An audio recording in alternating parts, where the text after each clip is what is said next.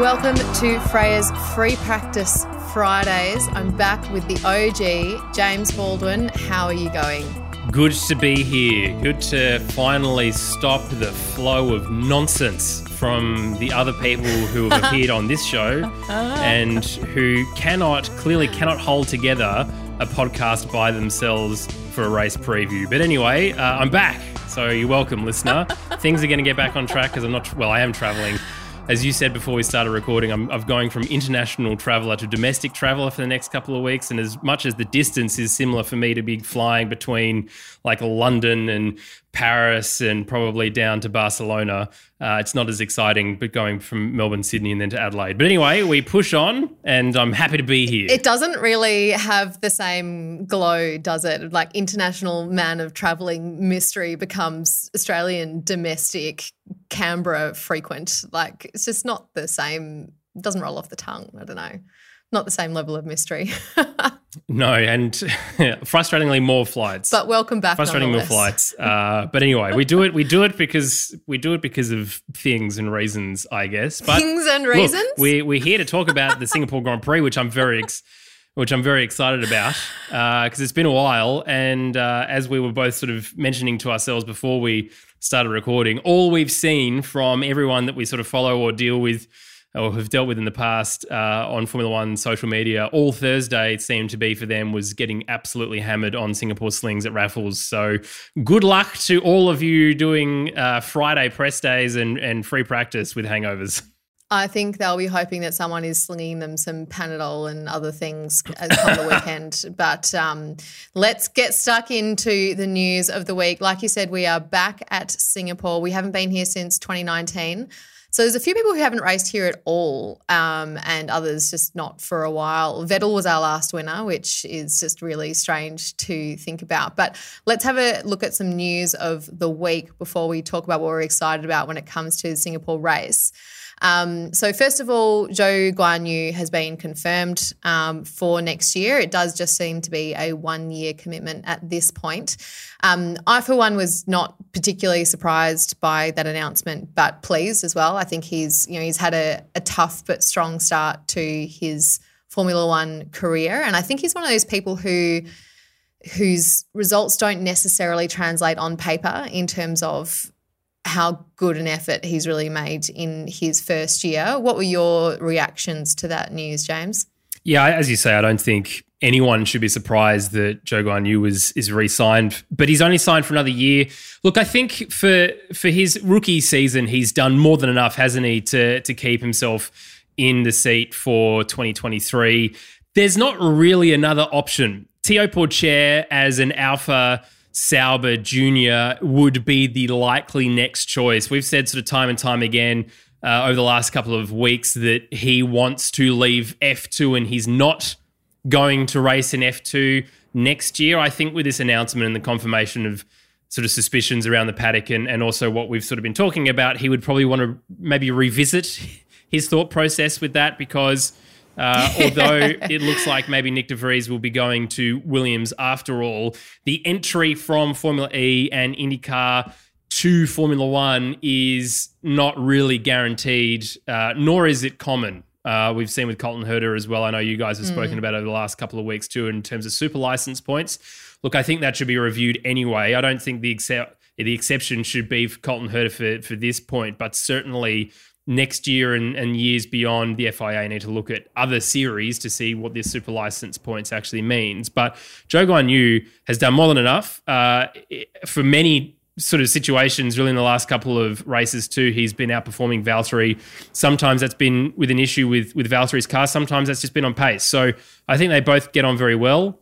They seem like they're not uh, you know, really outspoken one way or another. They're, they're pretty sort of middle ground two drivers. And I think noting what's probably going to be happening with backroom chats with Audi looking at purchasing Sauber over the next couple of months to, to next year, they're the kind of driver lineup where nothing's going to really shake it. You know, any massive headlines out and Autosport's not going to be reporting, you know, this random text or sending whatever else. So I think it makes sense. Uh, they've got a good pairing for for the rest of this year into next year. What I would say though is maybe both Valtteri and Zhou's results aren't based necessarily on their specific performance, but it seems that Alfa Romeo is sort of dropping towards the back as a race team at the moment. Um, so hopefully for 2023 they can sort of get themselves back towards the mid pack, which is where a lot of these Ferrari uh, customer teams started 2022. Well, that's it. We were so excited about their season um, at the beginning of things, thinking back to to Bahrain and around those first couple of races. We were so excited about um, VB coming back with a, a, fresh face and looking a lot happier, and we still see that from him. I think, um, and you know, it's great to have. It's always have great to have a. I don't want to say a second chance, but that that continued kind of faith in a rookie, I suppose. I think you know it's, it's, it's so cutthroat, and you see people kind of going, "Oh, well, first year you didn't perform, and out you go." Um, it's good to see that he's been given some time to adjust to the car and get some um, some performance under his belt. But he's also done pretty well for for his first year, and like you said, I think for a team as it as they stand at the moment, they won't be looking to introduce dra- drastic changes. Um, they'll probably be looking to stabilise um, over the next little while because there could be some cha- bigger changes coming down the line. Um, sticking to driver market, also Goatifi, mate. We're very sorry. We're going to miss you dearly, but you'll not be racing for Williams next year. Thoughts, feelings, emotions, James? Well, my first thoughts are I'm glad the boys completely missed this news uh, early in the week with the Singapore preview episode. yeah. So 10 second penalty each for them for completely not reading anything to do with Formula One news. Uh, look, it's, I mean, the writing's been on the wall for him for, for some time. I think we were all surprised that he yeah. even got re signed for 2022, to be perfectly honest. Uh, the guy seems to be incredibly super lovely. He's very well respected in the Williams team. Uh, but when your main competition, quite simply now for that seat, is the guy who beat you in Formula Two to the championship, uh, I think that says enough. Now the the the weight of pay drivers, I think for Williams is less than what it used to be. Uh, certainly with Dorilton yeah. Capital coming in now and really fixing up the financial situation of the team, and what that means is. Williams will want to be investing in drivers who can actually push themselves forward. You know, you've got the pay driver situation. Uh, we've seen, you know, in the past with Sergei Sirotkin, we had uh, well, before that, we've sort of had Lance Stroll as well, haven't we? And Robert Kubica, who brought in um, that Orlen power, uh, so that Orlen gas money as well. So now that that's sort of behind them, hopefully they can get Nyck de Vries. I really think that Nick should have a good crack in that that seat uh, for next year. I don't really see anyone else, even Logan Sargeant. And this is one thing I will put, that maybe mm. concerns me slightly. If Williams don't sign De Vries, De Vries is obviously suddenly he's got stocks up as a result of Monza, and they wait to see what happens with Logan Sargeant. He doesn't have a super license yet and isn't guaranteed points. They'll have to wait to Abu Dhabi to know if Logan Sargeant has a super license. And as far as I'm concerned, Logan's not as good a driver as Nick is. So at, at the end of the day, when you've looked when you look well, we don't have F2, any evidence like at this point eh, within formula one either to to suggest that he would be anywhere near the pace that that nick could bring. Like you're going in with a obviously not a known thing but something somewhat of a known thing in terms of potential and natural with that car to complete unknown. And and again going back to that question of a super license and again why can't i have one? Well at the end of the day the comparison is in F2 itself. I know mm. 2019 and 2022 aren't the same seasons, but Nyck de Vries won Formula 2 in 2019. Logan Sargeant hasn't won mm. this year. So I think, look, the this whole conversation about having an American driver is an exciting one. You know, we've had that with with Christian Horner and Red Bull looking at Colton Herta. We're having a chat about it with Logan Sargeant. But let's not forget, Logan Sargeant was doing a phenomenal job in Formula 3 a couple of years ago and then really dropped off. Uh, and we haven't really spoken much about him as a Formula One community up until very recently. So I think we'll probably see in the next couple of weeks uh, where Pierre Gasly goes, where uh, De Vries will end up, and where Danny Ric goes. I think we're probably two or three weeks away from knowing that full picture. Uh, and when it comes to Goatifi, he's kind of as we've sort of been saying the last couple of weeks anyway, he's kind of, we already sort of assumed that he wasn't getting the seat for 2023. So, look, let's see what crashes he can do to cause safety cars at inopportune times to see who can win the championship or not this weekend. Well, there is a tradition of safety cars at Singapore, so I reckon that he could be in with a slingshot chance here to yes. uh, just go straight into a wall at one point. A a Singapore slingshot into the wall for for Goatifi, and that would send you out in the high. Um, sticking around though next year is Yuki. So Yuki Tsunoda announced um, again. I don't think a huge surprise to a lot of people, but still quite an interesting one. Again, just kind of results if you list them out. He's quite unpredictable um, I would say, or he doesn't have that consistency that we've seen from his teammate, for example, this superb driver that is Pierre Gasly. Um, were you surprised to see that they've confirmed Yuki for next year, or is that a no-brainer for you? Not, not in the slightest, to be honest. I mean, it, it, to be honest, I don't think Red Bull had much of a choice with with who they were going to put in that second seat. I know there's the you know my tinfoil beanie theory about Danny Ric going to Red Bull and you know, um, Sergio being demoted to, to AlphaTauri and everything else. I mean, that was absolutely just nonsense. Let's be clear. I'm still here for uh, it. and probably very, very emotionally driven. Look, as I said to, I said this a, a while ago. I think uh, if Danny Ric ends up out of the sport for for next year, and uh, I end up doing some work with Formula One, it won't be such a bad thing for me because I won't have an emotional attachment to a driver. Whereas at the moment, that's all I do with Daniel. Uh, so no, but I just don't think so because the Colton Herta thing was was was secured a couple of days ago with you know them saying, well, super license points, too bad, you're not going to get it. Red Bull had said, okay, we're not going to pursue that uh, at all now as an avenue. So maybe the the only thing that I think would happen is that Nyck de Vries goes to AlphaTauri because Pierre Gasly goes to Alpine. Um, and Gasly is sort of saying at the moment and yesterday that, that he'll know his future in the next two to three weeks. Well, he's already signed for AlphaTauri. So bizarre. commentary yeah. like that makes me think that there's other things going on here. So I think for for that seat for Alpha Tauri, it kind of sounds to me that they're going to want some con- consistency, right? So there's no one in the Red Bull Junior program that's as good as Yuki. Uh, in the insofar as they haven't raced that AlphaTauri in the same way as you were saying between Logan Sargeant and Nyck de Vries. De Vries has raced now in that Williams, so people can see his statistics. Uh, Yuki's getting better, is he ever going to be driving for Red Bull? No. Is next year probably his last year in Formula One? Yes. So I think Red Bull is sort of saying, okay, well, let's just keep some consistency there. We don't know what's happening with Pierre Gasly yet. If Gasly goes to Alpine, De Vries potentially goes to AlphaTauri, and then so uh, Logan Sargeant maybe has a look at that Williams seat. But there's still so much that we don't know, and one thing, I mean, I'm getting pretty over the driver market, to be honest. I think it was really interesting for maybe a week or two, but then the conspiracy theories and the ridiculousness and the fake headlines and these fake news websites and all these fake Twitter accounts and all this other stuff, like it's just becoming too much. At the end of the day, until we have something with a verified blue check mark and no campy, that's not me in my Instagram profile. we should stop bringing that up. I'm not really that interested in having one. Because even then, people like me would have been posted. I have absolutely no idea. So, unless we know from a verified source and I'm not talking about the race or Autosport or anyone else.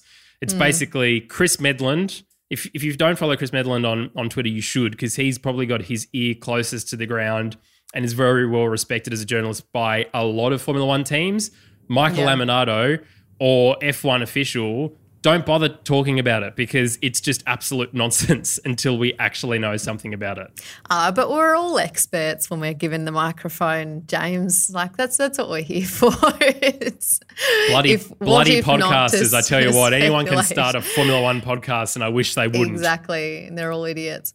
Um, so no, it's interesting with Yuki. Like you said, I, I wouldn't mind being the last year. Next year is his is his last year. But um, I hope he has some consistency and feels like he's achieved something with his career because I think he is someone who is at risk of kind of being really brutal, just not doing a lot. Um, and I just think that he's someone who has the, you know, there's a bit of potential there. Maybe he's not in the right environment. I don't know. We've kind of seen that it took him a while to be able to control a lot of the kind of the energy and the emotion and everything else that comes with this type of elite performance. He talks a lot about that in terms of having to actually understand that side of things, and you can't just go out and race and hope that it all goes well.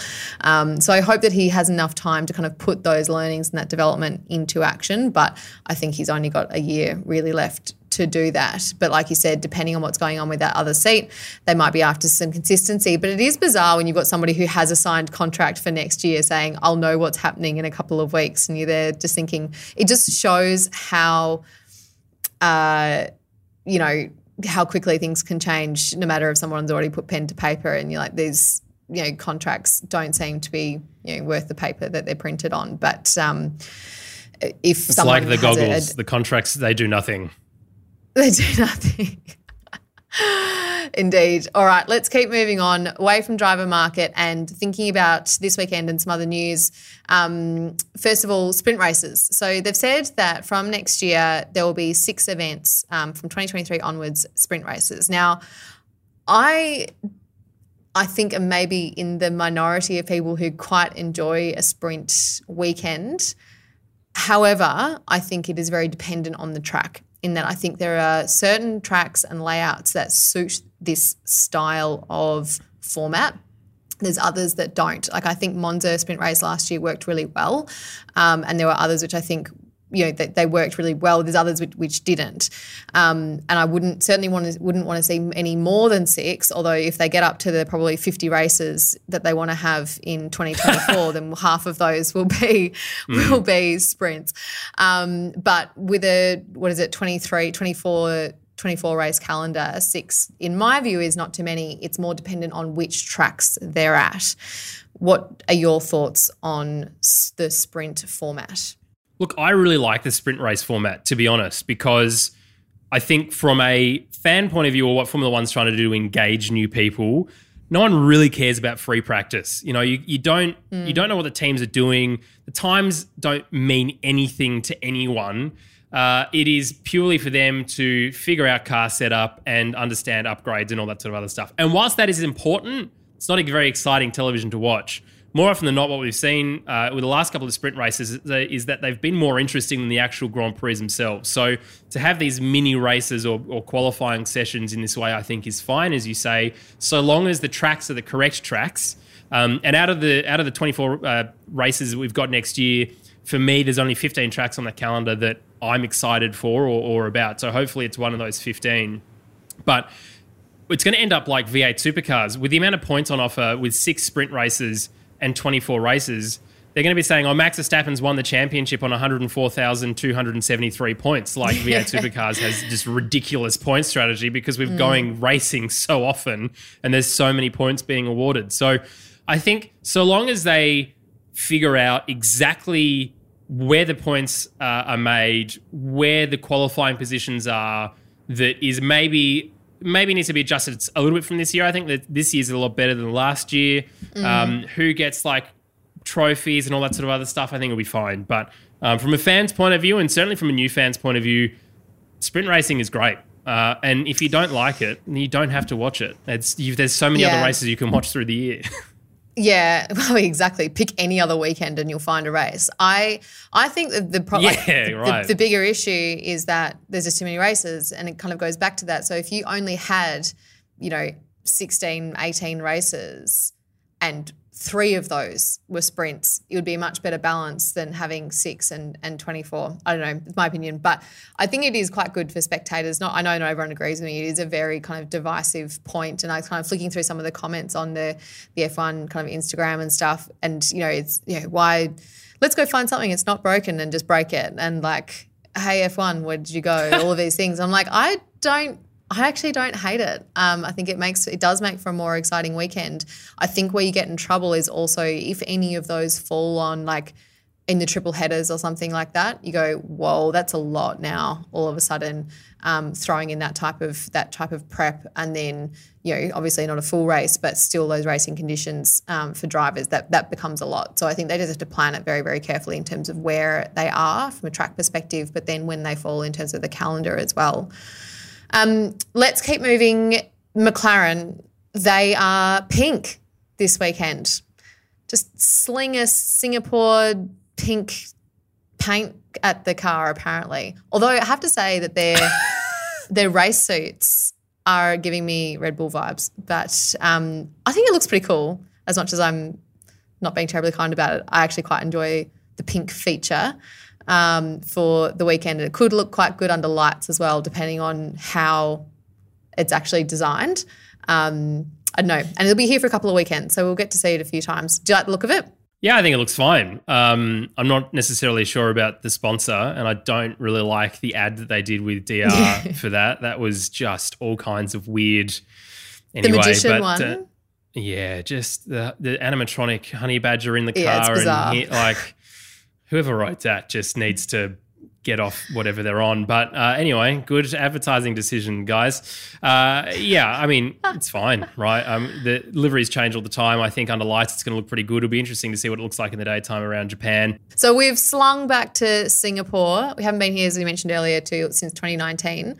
Um, I love this track personally. Um, I think, and what's really interesting is that through the press conferences and things like that this weekend, what's really evident is how much the drivers love this track.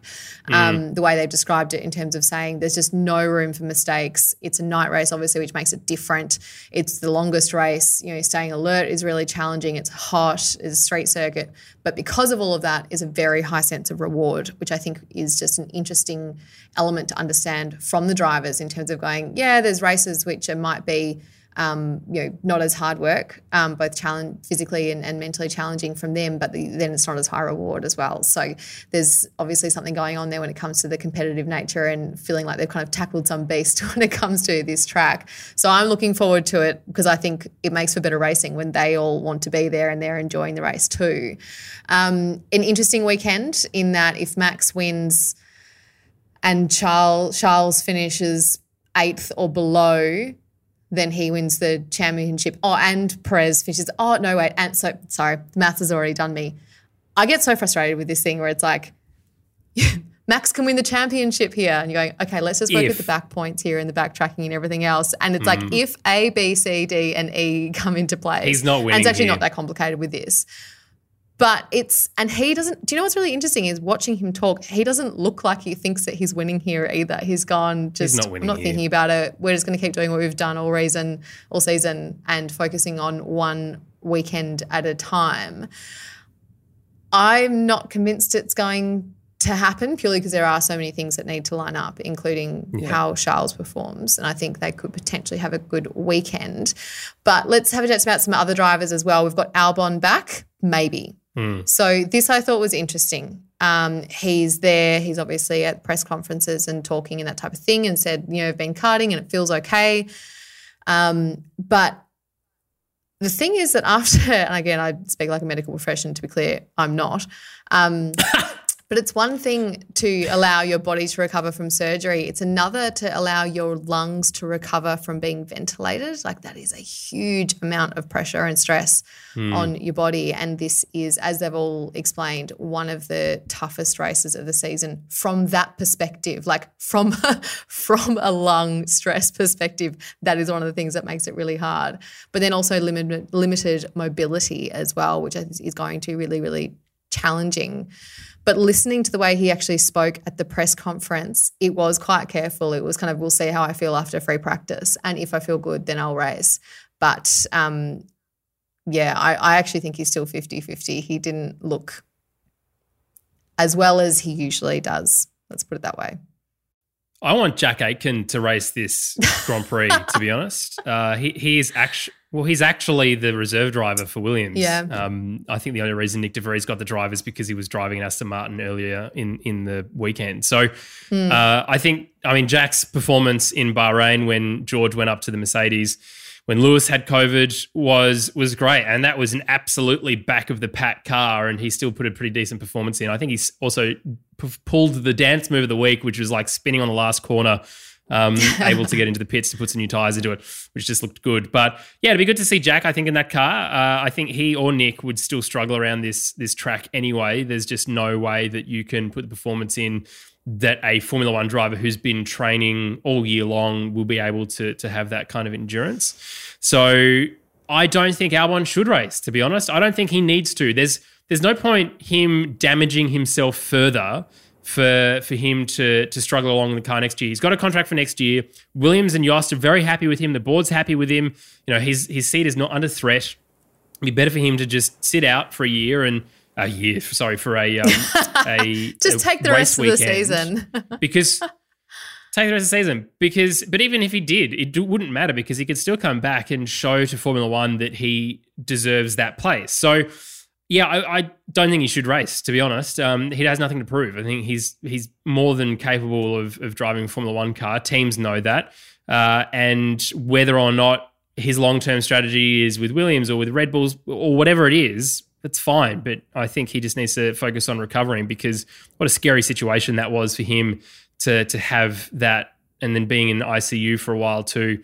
Uh, yeah, just no good. So I think his main focus should be looking after himself because whoever replaces him as a reserve driver will be going for the seat that's next to him, in the number six car anyway, not for for the his seat. So mm. uh, I wouldn't worry too much if if I were him.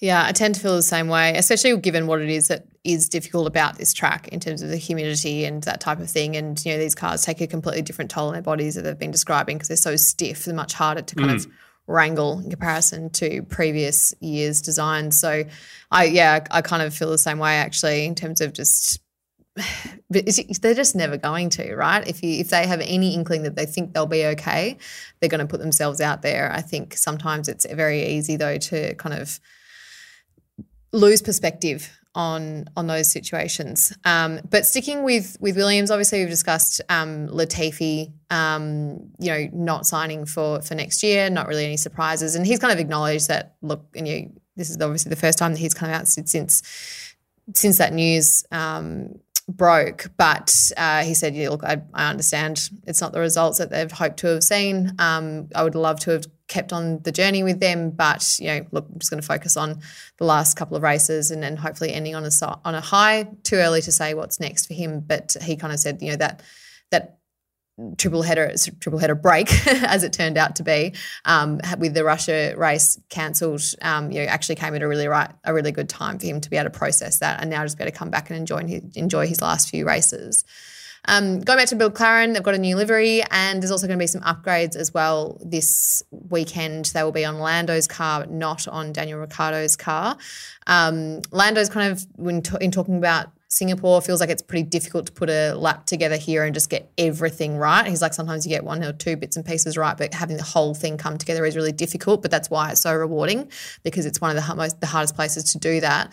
So he there's quite a big upgrade package on his car. I think they've kind of said in the way of floor and side pods and all sorts of things, but it won't be on DR's car. Um, he will hopefully get them in Japan, but he kind of very cheekily said, "Well, maybe I want them in Japan, but maybe I don't. What if they don't work? what if they're, if they're fast? Then I look forward to it. But if not, then you can hold on to them." Which I thought was um, he had an interesting kind of way of. Uh, talking about you know the differences in in um, discussion there, but again, very just he's just such a professional when it comes to those types of things. He just said, "Look, this is all gearing towards 2023 uh, Lando's going to be racing for McLaren. I won't be. So, I, you know, again, nothing personal. It just is what it is. Um, but he obviously, mm. he's got a pretty big smile on his face this weekend. Actually, I think he likes racing here from what from what he's saying this weekend. And he said, "I'm I'm ready to pleasantly suffer, so to speak, because it is one of those toughest one of the toughest races." But you know, he's never won here though. He's come second here a few times, um, but seems to be seemed to be in pretty good spirits. I thought. Yeah, it makes absolute sense for McLaren to put those upgrades on Lando's car and not on Daniel's. Uh, there is, you know, and as much as we all love Daniel on this podcast, there is absolutely no reason for McLaren to invest in DR and his performance for the rest of his career with McLaren. Uh, that's just a fact. And if you can, if you can't process that or you think it's a conspiracy, just settle down, honestly, because it's not. it just makes absolute sense with budget caps and understanding the car. And yeah, I mean, the future is in, in Lando, and let's hope that the upgrade packages do work so that when Oscar jumps in the car, he has the ability to perform well there too. Uh, one thing I would say is that whatever upgrades are brought to the McLaren, it's not going to help Daniel because whatever whatever is was fundamentally wrong with the car from the beginning of his time in Bahrain in 2020 uh, 2021 rather, to to this new car, he's still not been able to get his head around it. I don't think a significant upgrade package is going to help him in that respect. So I think the reason he's buoyant is because he's spent the last couple of weeks in Perth. So he's been at home, hanging out with his family, hanging out with his parents, uh, and and really just trying to get back into a good zone of course, he's going to be un- under a little bit of pressure by himself, trying to figure out he and his management anyway about what's happening with him for mm. next year. So if he can enjoy himself on track and have some good on, on track performances, then I think that's great. I mean, he is very good at, as you say, being professional and and trying to rise above it. But I wouldn't be surprised if we saw uh, him really struggle with this weekend because if you don't have total confidence in the car, there is absolutely no way you're putting a, a mega lap in. Um, we're probably going to see some DRS trains as well, so it's going to be unfortunate. So I think he just needs to enjoy yeah. all of the things around the Grand Prix weekend and not actually the performance of the car for the weekend. It does seem likely, like you said, if it's like many of the other um, street tracks, it's you just have to trust to have that that full confidence in the car to be able to put it on the limit and he hasn't been able to do that all season so i don't really see why it would change here even if he's in a better mood. But that also comes to comes from things being known right? Because even once that news broke he would have he would have known that for a little while. And I think when you're holding on to stuff like that, it's going to make you very uncomfortable mm. in front of the camera. And generally speaking, um, you know, unlikely to cut, be, be your usual self. So it was good to see that because he did seem to have a bit of a, a, shift in his demeanour this weekend. And if nothing else, you hope that they've that he has a good weekend with everything else that surrounds Grand Prix. Um, moving on to Mercedes, so we've got we've got Lewis here, four time winner, loves it. Um, he has complained about ride quality here in the past, which, given the Mercedes performance this season, could be a bit of a concern for them in that they're probably in for a bit of a bumpy ride. But they have got some of that sorted, and obviously the new regulate, new um, technical directive has affected that somewhat. Um, George definitely sounds like they're banking on a safety car, which, to be fair, is um, you know historically likely based on this track. And hey, Latifi is still here for the rest of the season. Um, exactly. But it'll be interesting to see how, how they go. I reckon they could be up for challenging this weekend, actually. Um, I don't know. There's something about uh, their their confidence, how the, the car has actually made some massive improvements throughout the year. Like they're not in the same position of others who kind of came out on a high and then haven't really done much. They have been figuring out their problems very effectively, which is interesting because we weren't sure that was going to happen. Um, and we talked about that earlier in the year in terms of whether or not we thought that Mercedes would be able to sort themselves out um, and if they had the kind of capacity from an organisational perspective to solve those problems and have to work very differently um, with things like the cost cap being imposed on them. So, um, yeah, I, th- I, think they could be in for a good weekend. Um, and the other thing as well that would help with that is I think they've resurfaced different parts of the track as well to try and reduce um, the bumpiness um, and and improve the ride quality there for them. So that could could be helping Mercedes this weekend, given that that's one of the concerns that they've been sharing. It's a street circuit. Of course, it's bumpy. It's like legitimately actually a street circuit, though. unlike uh, you know Jeddah and yeah. even Albert Park to a point. I mean, is a park. Fake Miami my, car, car Yeah, exactly right. like it's actually the streets of Singapore, which which is so good in so many different ways. So yeah, there'll be a lot of bumps. Mm. And that's just is what it is. It, it's fine, you know. I think they're just going to have to deal with it, and it's part of this track. Uh, and regard, and I mean, Lewis was complaining about that when the cars weren't porpoising. So it'll be interesting to see what you know they do. But as you say, with the new technical regulations and everything yeah. else, I think the porpoising will be fine. It'll still be bumpy, and you know whatever they'll just have to get over it and move on.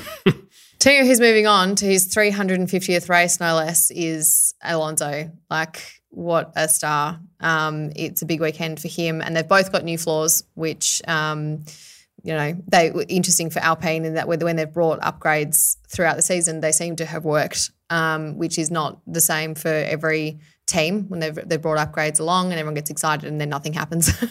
that hasn't been the case for, for Alpine. They do seem to understand their car really well. And when they bring upgrades, they seem to have an effect. But a big weekend for him. He posted something on his um, Instagram actually just being absolutely swamped by um, supporters. Um, doesn't it look like he'll have a moment to himself this weekend. Um, you though, who hasn't raced here is Mick he's never raced here. So he, while you've got other people approaching their seven, 350th race, he hasn't actually raced here. So he's going to be relying on Sims quite significantly. And of course, what other people are telling him, um, which he kind of mentioned, is that I've been asking the other guys what it's like um, in combination with doing obviously his own time simulator. So it's always interesting, I think, when you have somebody on the track for the first time because they're they're coming in from a completely different angle. Um, but yeah, different different weekend for him, of course, as well. But let's get into everyone's favorite part of free practice, Freya's free practice Fridays. I can't even get my own name right for this. None of us can. None of us can. Unfortunately, the phlegm free Fridays was, rolling off the tongue most easily. But um, also, great joke that you made. Campy came and joined me. Well, and he completely missed the joke as well, which was also hilarious. yeah. Unbelievable. Yeah, I was like, just just wait a minute, mate. I'll, I'll, let me finish my joke. Take a couple of seconds to sink in. And there it is. Good. yep. Uh, very good. Um, so this, so our profile for this weekend is is Ruth. Ruth. Oh my gosh, why can't I speak? Ruth Buscombe. Now, this was actually um, a recommendation. We asked our um, patrons, who mm. would hmm. you like us to profile on this podcast? And this is one, one of the names that came was that came up. So we're very happy to be going through her background and talking about her role as the head of race strategy for Alfa Romeo. So, who is she? She is, like I said, the head of race strategy for Alfa Romeo at the moment, Formula One team. Um, she, quote unquote, went from being wanting to be a princess to being an astronaut to being wanting to be in F1 and all of that very rapidly by the time she was 11. So I think I think I'd actually gone from like ballerina to like literally wanting to be like a rally car driver by the time I was about 16, but to go princess astronaut working in F1 by the time you're 11 is um, some pretty clear directive there. it is efficient, much like she is, I would say, in in many ways. Um, and she says that she was pretty single minded as a kid, and you know, like I said, from age eleven, she just wanted to work in F one. So her dad was a big McLaren fan, which she said he came to terms with after she got her first job at Ferrari. He said, "Oh, okay, well." If you have to work in F1, that's not so bad. um, but he would take her down to Silverstone, and she said, you know, it was just one of those things that just clicked with me in that it was a perfect combination of things which I loved, which was maths and competition.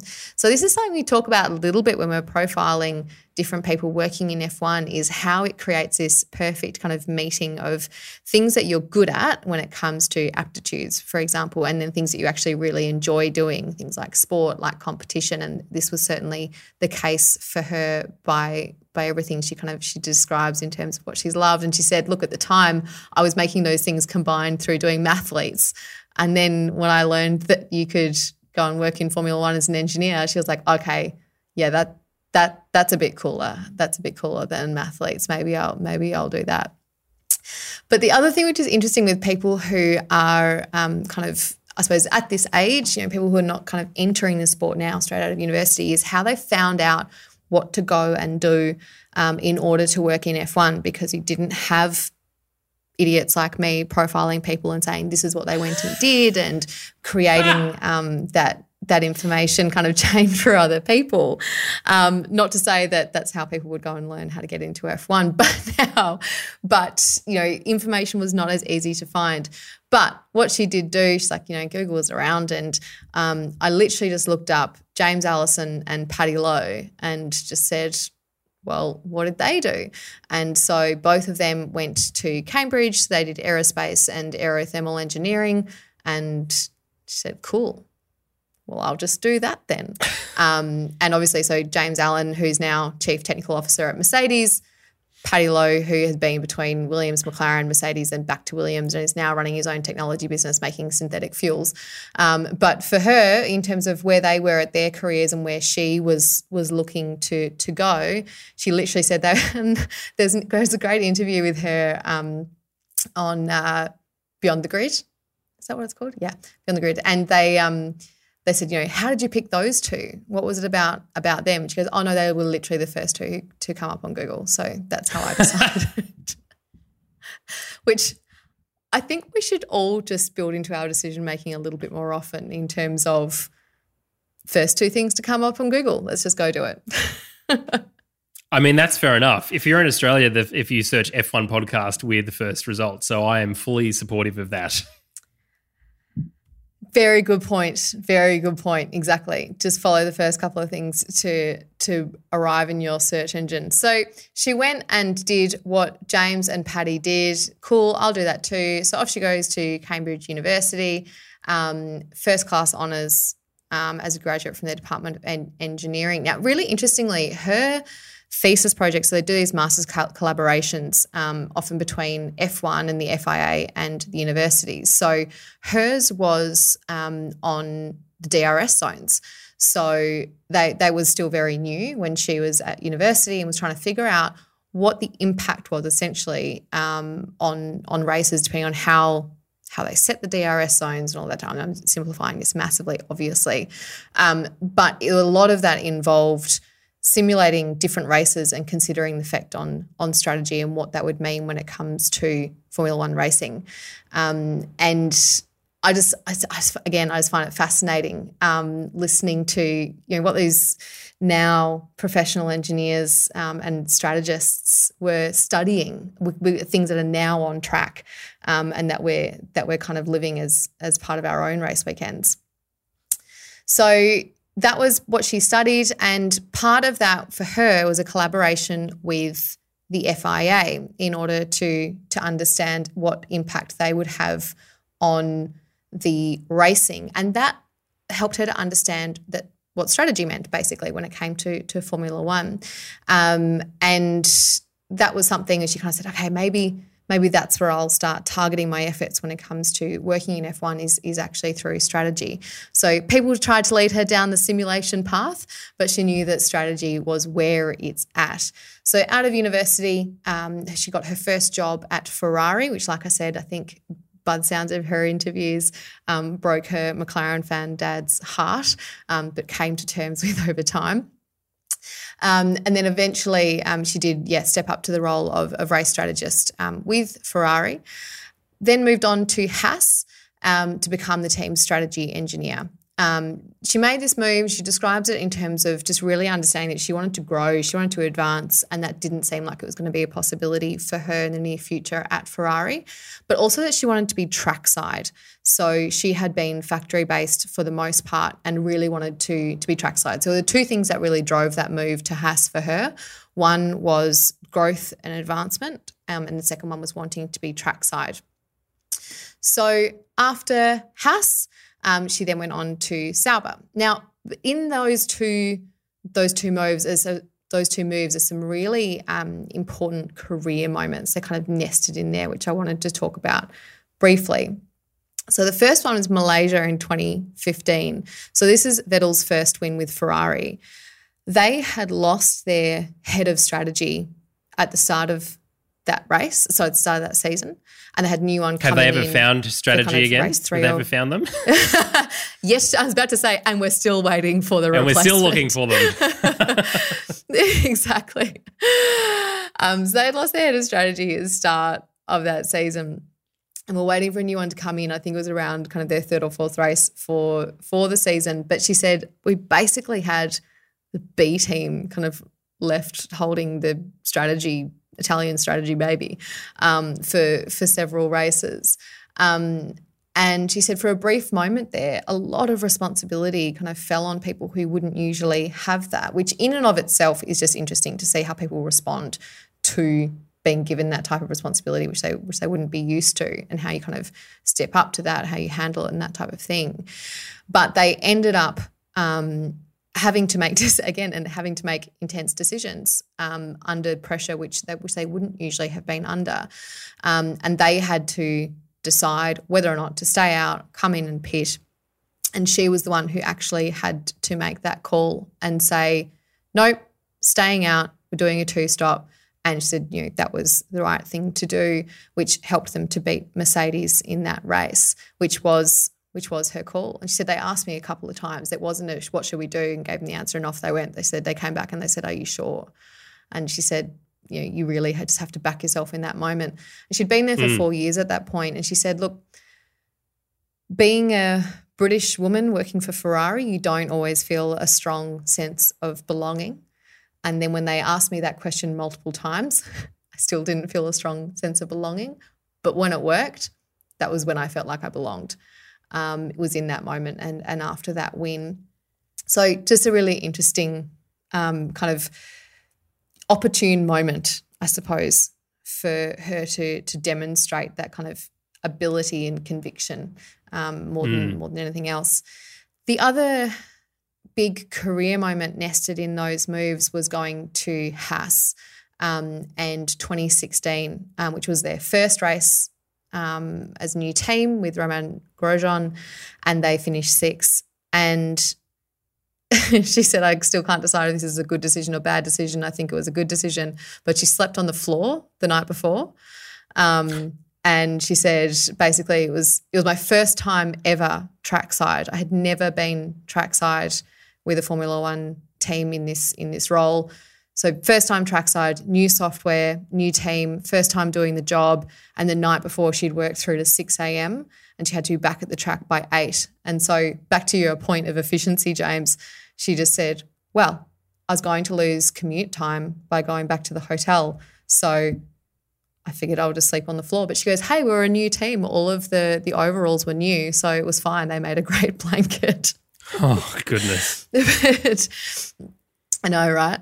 Um, but again, similar decision where she said we had to decide whether or not to stay out. And she said, again, just made the right call in that moment.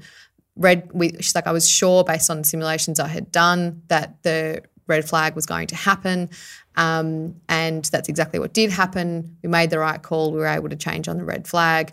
Um, and those, and that was for her. She goes, it wasn't even about having made the right decision um, in that moment, and therefore you know, helping Romain to get a, a, great result with with points in their first race as a, as a new team, as much as the personal challenge of that day in terms of everything we've already listed. Um, new team, new role, new software, still figuring things out. And she said the the um, engineers and mechanics were doing everything they can to try and get her to do like a no no pit stop race because she said we'd had such little pit stop practice that they were like no stop no stop no stop and so when she she said you know this is a situation that you're working under to have made the right call but to have overcome that day which for her was just such a massive personal and professional challenge um, is something that she kind of she looks back on as um, being a really important moment for her. Mm, Haas and pit stops just do, do not go together in 2016, 17, or 18, honestly. What a disaster. Yeah. But she so she moved from from Haas. Um, she so that was that was a fairly short um, kind of stint, and then moved, moved went on to to Sauber. So this is what I wanted to get stuck into a little bit, which was her, I suppose, um, attitude when it comes to the role of a strategist. And this is, I, I just think, find it very, um, like, it's quite fascinating to listen to different people doing the same roles in different teams because they do talk about it quite differently. And we talked about that in terms of the size of the team, how the different people work together, who actually makes the decisions and their roles, and how they affect the people around them. Because um, they do all kind of share different views on it. The fundamentals are probably there, but their their experience and their attitudes towards the role that they play in a team is, is quite different. But for her, the way she describes being a strategist um, is that your job is just to facilitate the best possible decision making and make them in a timely manner. So, two things best possible decision in an efficient way. That's as simple as it is, James, when it comes to being a strategist in Formula One.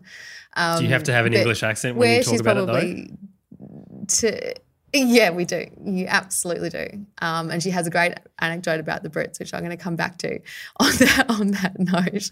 Um, but what she does share, which is very similar to to others, is just how early all of the planning starts before a race. She said, you know, it can be up to 12, 13 weeks before a race actually happens that they're running through simulations and gathering all of their data and understanding what the different possibilities will be.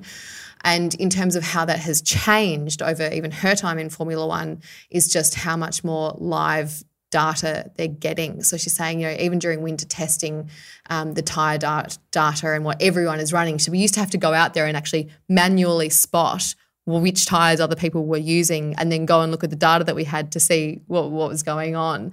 So from a software perspective, that's one of the biggest changes that she's seen evolve. Um, more plugins, better simulations, more powerful computing, allowing them to make better predictions and and those types of things. And as a, obviously for her, all of those things means that her role has completely changed quite dramatically um, when it comes to the strategies itself. You know, it's like when you can predict more, when the computations are more powerful, strategies evolve. Um, and of course, every time someone does something, that then gets added to the playbook. So you're constantly trying to come up with new and different ideas. Um, again, just an interesting way of of thinking about strategy in terms of yeah, you kind of you have this playbook of well, this team did this in 2014 and that worked really well in the wet, but it didn't in the dry. So how can we add that to to our repertoire? Not something I'd never necessarily thought about. I don't think. And I think it's it's interesting because we play it off, you know, from a media point of view. It's like, oh, we expect it to be a two-stop race, or Ferrari are useless with strategy, whatever else. Like we, from the outside, it's very easy to dismiss, you know, but simple, just box him now, or box him later, yeah. or box him whenever. But there's so much more to it because of all of the other things. I mean, you know, best laid plans, first encounter with the enemy, they all completely go out of the window, and so you really always need to have the playbook of what to do when stuff goes in a completely different direction to what you were expecting, and that's half of expecting that whole plan, right? So, Ruth and Hannah and a whole bunch of other people who make these decisions, when it does come off, like you know you were saying with what she did with uh, Ferrari, then they go, oh, it's fantastic. But it's so easy to bin them, even though they probably made all the right decisions with all of the data that they had in front of them at the time. Um, it's just they either got played by a safety car or one of the other strategists maybe saw something that they didn't. And as you say, once that's done, though, let's see, you can't use that, you know, special play again, especially not the next weekend because people will be thinking about it. So it's such an incredible thing. And it, I mean, her head must be just so full of all of the things all of the time from all of the races she's ever done.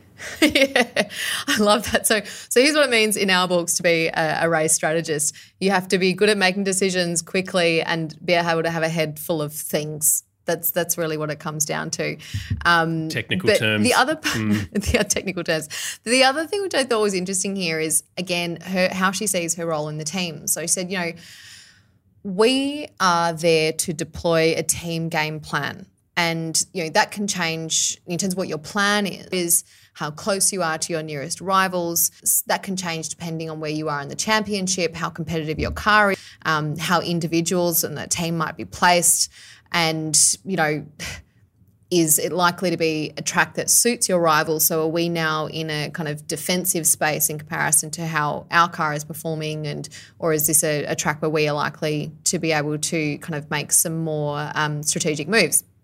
But it is not the job of the strategist to decide what the game is. So you said you've got this team game, someone else decides what it is. Our job is to tell people how to deliver it. And here are the different ways in which you can deliver it. So, for example, if the team principal says, right, our job this weekend is to maximize points with both drivers, how can we do it? And she'll say, okay, we go now look at our simulations and little calculations that we run and what we think is likely to happen. And we'll go, here's plan A, B, and C. But it's not our job to decide that that's what they should be doing this, that weekend in terms of trying to maximize the point with both drivers. They might other, on other weekends say, no, no, we're very much prioritizing driver A over driver B. Um, and you said, you know, it's our job to then tell them how to do that or what it might actually about be about the different ways in which you could go about it. And she said, look, yeah, it is. Sometimes it is just about one driver. Um, so it might, how do we use our second driver in that weekend to stop another team who we know are likely to be very strong? Like, are we going in for a defensive mechanism that weekend? Absolutely.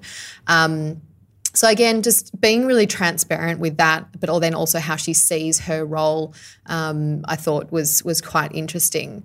Um, but then again, she said, you know, but when it comes down to that weekend, as you say, it's like it's not. I want it to be ninety eight percent preparation, and then with an, just enough space to react but the aim still is not to be running live calculations. You know, you just don't have time for that and people aren't informed. So you're essentially just descending through decision making approaches as the race changes, but you're prepared for every one of those changes to approach. But the other mm. elements of yeah, so the other elements of her job, um, she's also part of the Pirelli working group um, when it comes to providing feedback after events, and this is something that she seems to be quite passionate about in the way that listening to the way that she talks about it, um, in terms of saying, you know, this is a way that I can kind of impact races the, of the future, so to speak, because we give feedback after events, which can then change tyre allocation for for following years um, and that type of thing. So she said, you know, there's a group of us who then go and, and give that feedback um, to to Pirelli, and she said, you know, we found that the tires behaved in this way in this temperature. I think next year you could probably, you know, try a softer tire and they might actually last better than we than we thought they would based on the performance under this temperature and that type of thing. So she's part of a working group whose goal is to constantly improve the races of the future um, from that perspective. So we're not all just sitting here talking about how no one could get heat into their tires and people are spinning out of pit lanes. So again, yeah. just interesting to hear about how all of these roles, yes, they've got their their roles in the teams, but then they're also helping to evolve the sport and the races that we will will see, you know, on the 700 races of next year's calendar. it's one of the things that honestly like genuinely really love this addition to our lineup and i think it's such a and I'm, I'm, glad that we've we've done Ruth so so quickly after Hannah too because it's such a big part of the world of Formula One that from a podcast point of view, we've just never really gone into before. But from a listener point of view, and, and the couple that you've done where I have been able to listen and edit um, whilst you've smashed me. You're welcome. Bloody swearing and everything else. No. Sorry. Uh, it, has been really good.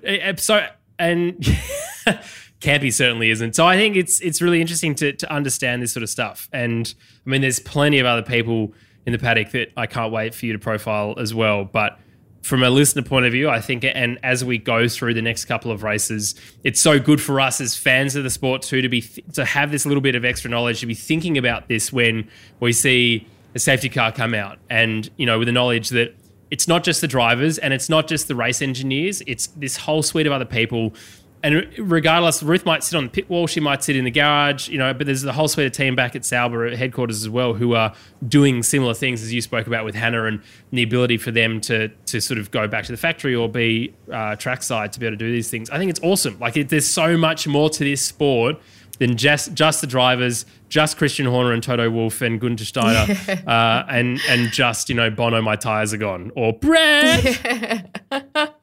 as much as we love it, and we, you know, it's a bet that I'm happy to make as to how quickly Lewis's Hamilton's tires go. But that's an interesting point, right? And you talk about, you know, coming up to this weekend, and we're saying, you know, what might Alfa Romeo try? Well, listening to interviews with people like Ruth, like Hannah, actually gives you some insight to that. So, Ruth, when talking about you know the different types of strategies, they ask her questions like, you know, do you have to change a strategy according to driver, or you know, obviously according to team when you're on the championship? She's like, yeah, but you know what the fun part is, and she uses this kind of stock analogy in a lot of ways where she's like your actions and choices need to be proportionate to the risk. So you take more risks when you're starting further down the track for example because the reward is so much higher.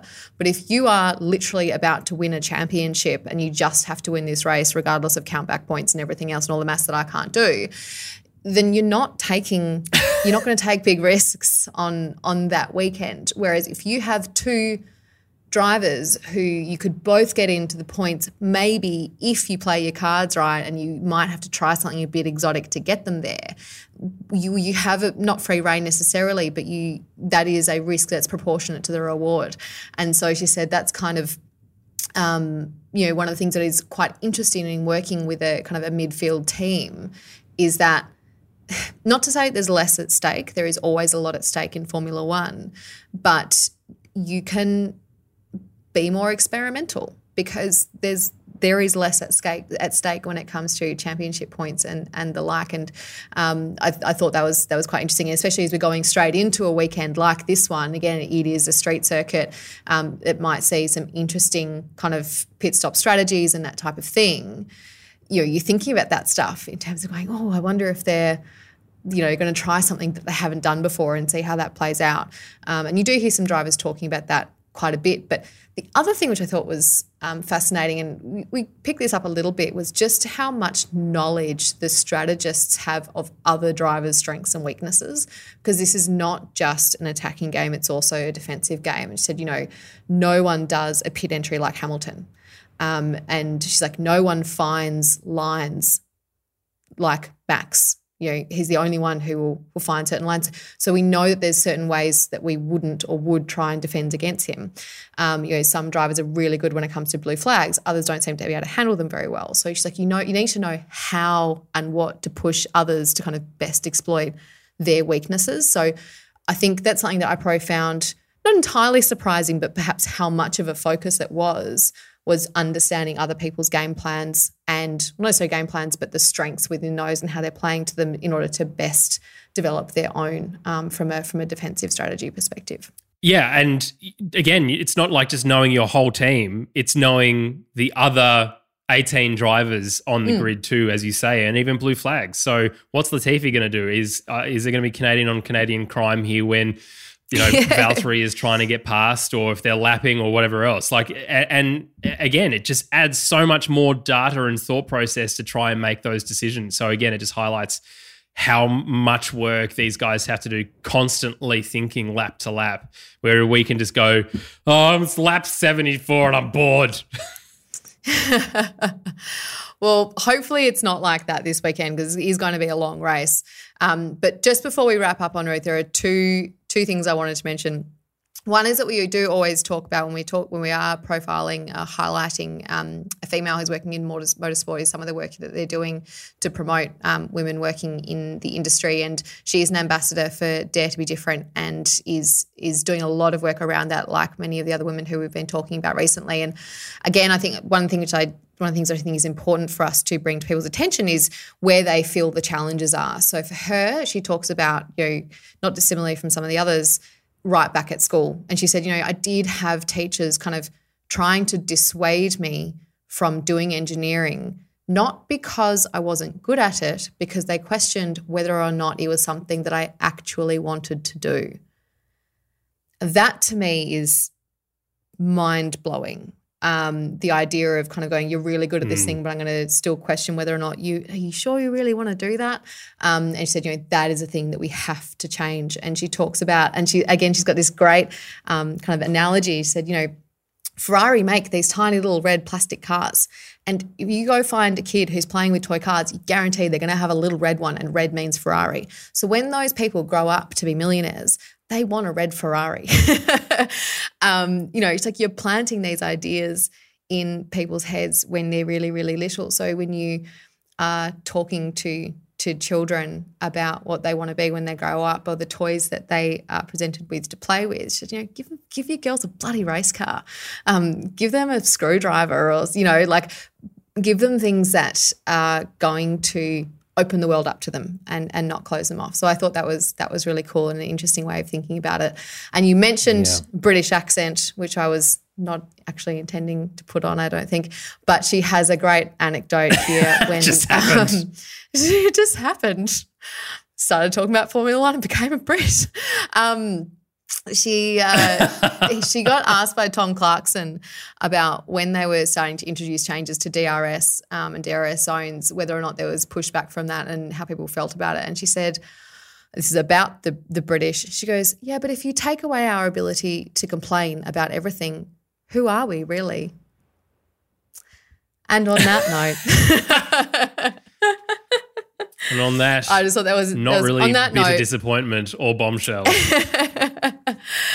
um, uh, yeah, on that note, we also learned that she's got a fantastic sense of humor. So good on you, Ruth. We love reading about your background and listening to your interviews and learning about the contribution that you're making to this sport and epic career that you're having. So you're an absolute star. Kudos claps in Campy's words um, to you.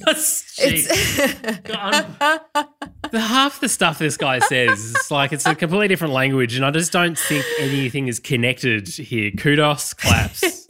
Seriously. Well, yeah, but clicking while he's doing anyway, it's fine.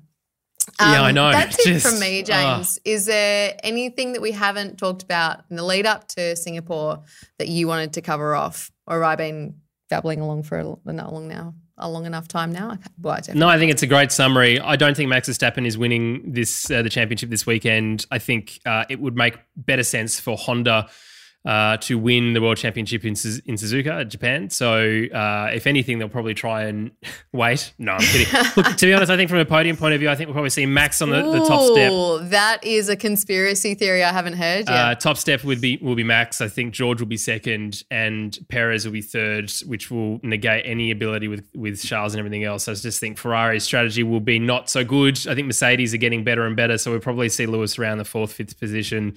Um, I think George has probably just got the edge on Lewis at the moment from a Mercedes point of view. So I think we'll see that. Uh, Ferrari will just do Ferrari things. Um, and we haven't had a car catch on fire recently for Ferrari. So that potentially could be Charles's car this time, considering last and time that, that, was that, Carlos. that So is also knows? something that happens. That's also something that happens in Singapore. So you know, it's uh, again historic. Historically, this could be the place to do it. Do you reckon that Lewis is going to get his win this season? No, I just don't think. I think next year the, the pace is for Mercedes is coming there. I think the first win for Mercedes uh, will come with George, to be honest, more than than Lewis. And I don't think it's again it's necessarily a he's faster. He just seems to. And Cav used to say this like Valtteri always had the bad luck in Mercedes, and Lewis always had the good luck. I think that's maybe shared now a little bit. Um, but every time there seems to be a safety car, George seems to benefit from it more so than Lewis for this year. So uh, potentially we could see something happen. I mean, Mercedes are really catching the pace. They'll finish second in the championship ahead of Ferrari. That's just the kind of thing that will happen with this team. As you said, they're making significant gains as we go along. Uh, I look, I would love for Lewis to, to do that for this year, but I just don't think it's going to happen. Max is so dominant. Um, and George seems to be so lucky in with strategy and everything else that he's it's going to have to all go right. He's going to have to do you know put it on pole and then lead the whole race and and do what Lewis is used to doing, which is being out front early and, and staying there. I also don't think that George would gift it to him. And not that that's a situation that he would necessarily No. be in, but I think George is they are more they're far more interested in getting a Mercedes win than a Lewis win. That if Yep. George was in a position to, Yeah. even if they could play a strategy in order to hand that to Lewis, um, I don't think he would. I don't think he would do it. Um, so I think I, I agree. I think that if they're going to get a win this season, I think it's more likely to come with with George, um, and that's partially also Lewis. I think was testing a lot of stuff earlier in the year when George wasn't. So he actually had a far more stable car for for a long time, and then played his cards right and kind of just stayed out of trouble. And then he's had some luck when it comes to safety cars and that type of thing. But um, I think I think as a team they're going to be chasing a win, but I'm not convinced that it'll actually be Lewis who gets it. So And do you know? Do you know what? I don't think Lewis would expect George to get out of the way and give him and hand him the win either. Like I think Lewis would would want to win it on track properly, like doing a wheel to even even if it is overtaking George on track, doing it wheel to wheel and not having any team radio because I think that just delegitimizes the actual victory itself. Uh, and I think Lewis is like Lewis has grown a lot as a individual, but also as a racer for for this season as a result of what happened in Abu Dhabi. So yeah, I mean, it's just I think it's all to play for with with Toto probably in wanting to invest more in George because he's the future. There's just absolutely no doubt about that, and a first win for him would be great whenever it comes. Um, a, a win for Lewis this year is great whenever it comes, but realistically, he's not winning the championship this year. So, does it really matter? He's got. I mean, his trophy cabinet. He must have a massive storage locker with a lot of trophies in it at this point. he does. I'm sure. I'm sure he does, and I'm sure he's kept every single one of them. What's your prediction for the podium? Um, this weekend, I'm going George, Max, and I mean, pick any other driver. There's another 18. Okay, good. All right, great. Fantastic. Look, Carlos Carlos is a Um, good shout. And also, we can the other the other the other the one prediction the one prediction we can be sure of is that even under the Singapore sweat, Carlos is going to take his helmet off and he's going to look like an absolute god. Love it. Maybe it's because I've been watching Carlos Sainz Senior on Extreme E this weekend that I'm just very much in the the Sainz boat. Yeah, he's always he's always going to look good. Although K Mag's hair is always a strong second, so we'll see uh, see how much product he uses to make sure it stays exactly like that. when he uh, takes the helmet off at the end of it. But I think it's going to be an interesting race. It'll be interesting to see whether or not this is a DRS train track or if if we do see significant ability to to follow and overtake. Because of course, this is the first time we've been here, as you said, for a long time. New car regulations, all that sort of other stuff. So mm. it might, it honestly, it might go from being traditionally a great track to being now a boring track with DRS trains. We just don't know, but it's it's exciting nonetheless that we get to go back to Singapore uh, and be envious of everyone who's there drinking, then including you fans, listeners, whatever you're doing. I know there's a couple of Lakeside Drive people who are there this weekend, so just have an incredible time, whatever you're doing. Absolutely. I reckon someone's just like, yeah, I mean, look, we can all just hope for a slingshot safety car. That's going to keep things interesting no matter what. And there'll be some people who complain about good luck, there'll be some people who complain about bad luck, and all of a sudden their opinions will change as to whether or not you're allowed to change your tyres under a safety car when it doesn't work for them. But we'll see what happens. Like you said, new track as far as these cars are concerned. So we'll see what happens. But that's it for this gradually fizzling out free practice Fridays with, with Freya. Thanks for joining me, James. Absolute pleasure. Thanks for having me. You're very welcome.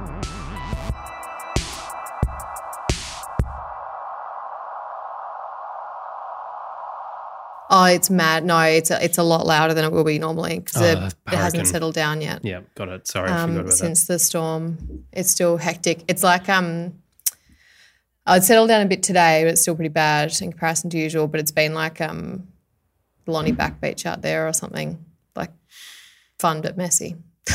it's a reference that I don't get. okay, so you're not really from Melbourne, then it's fine.